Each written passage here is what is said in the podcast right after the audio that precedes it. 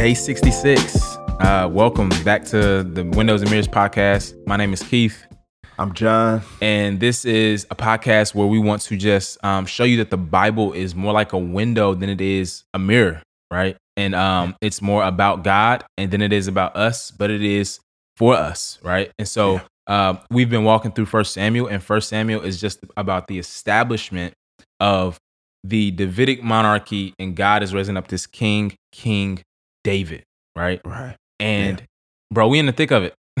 Yeah. Yeah, man. First Samuel 21 is it's crazy. It's like, man, I was I was reading it. It just felt like a movie. Yeah. Yeah. Just the It's just like a the movie. plot line, the writing, the Yeah. story, the tension. Like this guy is supposed to be king, chosen by God, Mm-hmm. but he's running for his life. Yeah. Right. Yo, yo. and It's those types of things that sometimes where it's crazy. It's easy for us to get bitter with God. God, you told me that I was supposed to do this. Yeah. And now my life doesn't look like you said that it would. Right, right, right. Oh, But it's so good. Saul has the power and he seems to be insecure and bitter. David is running for his life after receiving a promise from God, Yo, and he still seems to be good with God. Like, all right, God, we just gonna do this. man. And he's and I and I don't want to skip over that. Like, like, and we keep kind of bringing this out. And I think this time through the Bible, I'm like paying attention to people's humanity because it's like running for your life. for your life. fam. Nobody, I, and I don't want to speak for everybody, but I'm pretty sure most of the people listening ain't never ran for their life. Somebody literally has a hit out on you. He's dead if I find no, him. years. Yeah, yeah. Like I mean, we've all been in a spot like they're shooting, run. Yeah. Or, yeah, yeah. We've had folks like, yeah, cock a gun and we we ran to save our life this one time and then we caught our breath and said, Whew, Yeah, my life is safe. Yeah. but that's not this though. Right. And then so yeah, like David is legit on the run. Um, and he comes to at first he comes to this place, Nob, meets a priest, and it's so funny. David is so wise, bro. Like, I mean, he's he's uh all throughout this book, you're gonna see just this contrast, like we said before, between him and Saul. And Saul is this guy who's who's foolish, who's arrogant, who's Yeah. uh impulsive who just who's just not uh, an ideal king. And david is so wise. He comes to nob talks to this guy ahimelech and he's like hey man the king sent me on a mission. And it's like it's so ambiguous that he's not like lying right? Like it's like Right. yahweh is really king Right. and he is on a mission for Yahweh. and he just has, yeah, just this kind of like discernment. And then from there, he goes to this spot, and it seems weird. He goes to Gath, and that's actually Philistine territory. territory. Yeah. And so when he goes there, it was funny. I was like, yo, he starts acting crazy. He starts acting, starts drooling in his beard. everybody starts just drooling. And it's so like- they're like, no, we can't kill a crazy. Yeah, it's dude. like, all right, so he got gonna have all to do man. this. Yeah, yeah, come on, fam. Yo, and it's just funny, man. I just like I just kind of label this like, man, like wisdom. All right, what do we learn about wisdom here? Mm. And it's one of the most underrated qualities of a good king. Right. You know what right. I'm saying? Like the people Yeah. don't ask, and you think about even later, and I just, this just hit me just now. Like after this, Solomon asked for wisdom, and God is very, very pleased with that. Um, and so that's one of the most underrated qualities of a king. And I think wisdom diffuses situations that could possibly lead to destruction. Um, Ah. and so and so David is literally diffusing these situations the best way he knows how. Um, Right. on the on the fly, like off the top, like he ain't got, Right. he ain't write all this out. Uh, he does this off the top, and then I just thought about like, and I and I think this is just a wider biblical principle, but like wisdom may look foolish at times. Um, right. David looks like a fool, but he's wise. Fam. and he saves his life. Yeah. You had Saul in the cave and you just gonna Yeah, cut off his robe and then yeah, come on the outside and be like, yo, Saul, I had you, yeah, but I didn't want to kill you because of God. But it's even in that act of it's so strange. Mhm. Offering himself up to his enemy, hmm showing how he spared him, yeah, that Saul for a moment gets a bit of sobriety and thinks, yo, God has been kind. hmm I've been foolish. hmm And so it's this weird play where, yeah, yeah, all David's boys are like, dang, Dave, you had him, dog. yeah. It's like, Yeah. yo, why you ain't? But it's like, yeah, and I want to come back to that because it's something you said uh, a while ago that was so powerful that it just kind of fits this narrative.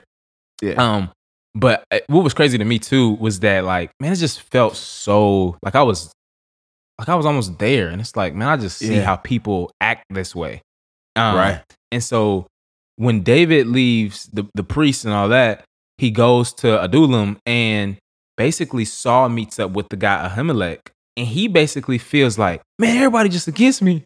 right. Y'all got this consp- Right. He like has this conspiracy theory He's paranoid. Paranoid And he just that everybody's just- else. against him, and he's like, dude's like, yo, you're bugging, bro. Like, what are you talking about? Um, Right. to the point where Saul's like, you know what? All y'all about to die. Yeah. Just kills innocent people who he think is scheming against him. And that that is fam. That's the danger of a short-tempered, insecure, arrogant ruler. Yes. Right. People die. Yeah. And in his Yeah. mind, like he is power hungry and lustful for like prominence, right? Yeah. And and so he gets 85 people killed. He kills all the priests. These are priests, first off, fam. Right. Like, what kind of dude, you know what I'm saying? that's the one thing. Now you remember that one time in the wire where uh they put that hit out on Omar's grandma on a Sunday. Bro, And they're like, fam like these are drug dealers, like, fam, you don't do it on a Sunday. People just have this respect for God. yeah. And you see just how far Saul has That's so good. fallen. man. Yeah. Man, there was this uh, philosopher who said that um, things that men perceive as real are real in their consequence. Mm. And so he like he he basically is like, yo, it's not even true that everybody's against him, but Right. because he really believes in his heart, the Right. consequences, somebody's gonna have to pay for those consequences. And that is just so unfortunate that uh children, women, men, everybody in that town was just the Right. collateral damage.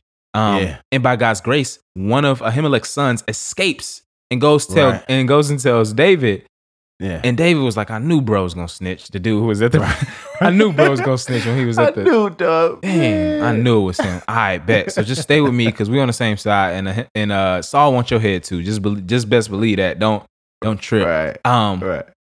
and so uh, yeah, like you said, like we talked about, um, kind of before this, like man, God provides over and over just protection, bro. Um, for David, Yeah. and He intervenes for David. Um, and at Yeah. the end, bro, like when David has the chance, yeah. oh, this hit me so good. I just want to read um a few verses, and it was like a movie. Yeah. I almost got I almost got sad because it was like, man, this is just so real, bro. And this is like only the spirit of God can have a man who's running from his life have a chance. I ain't gonna lie, bro. If I'm David, I don't know if I'm.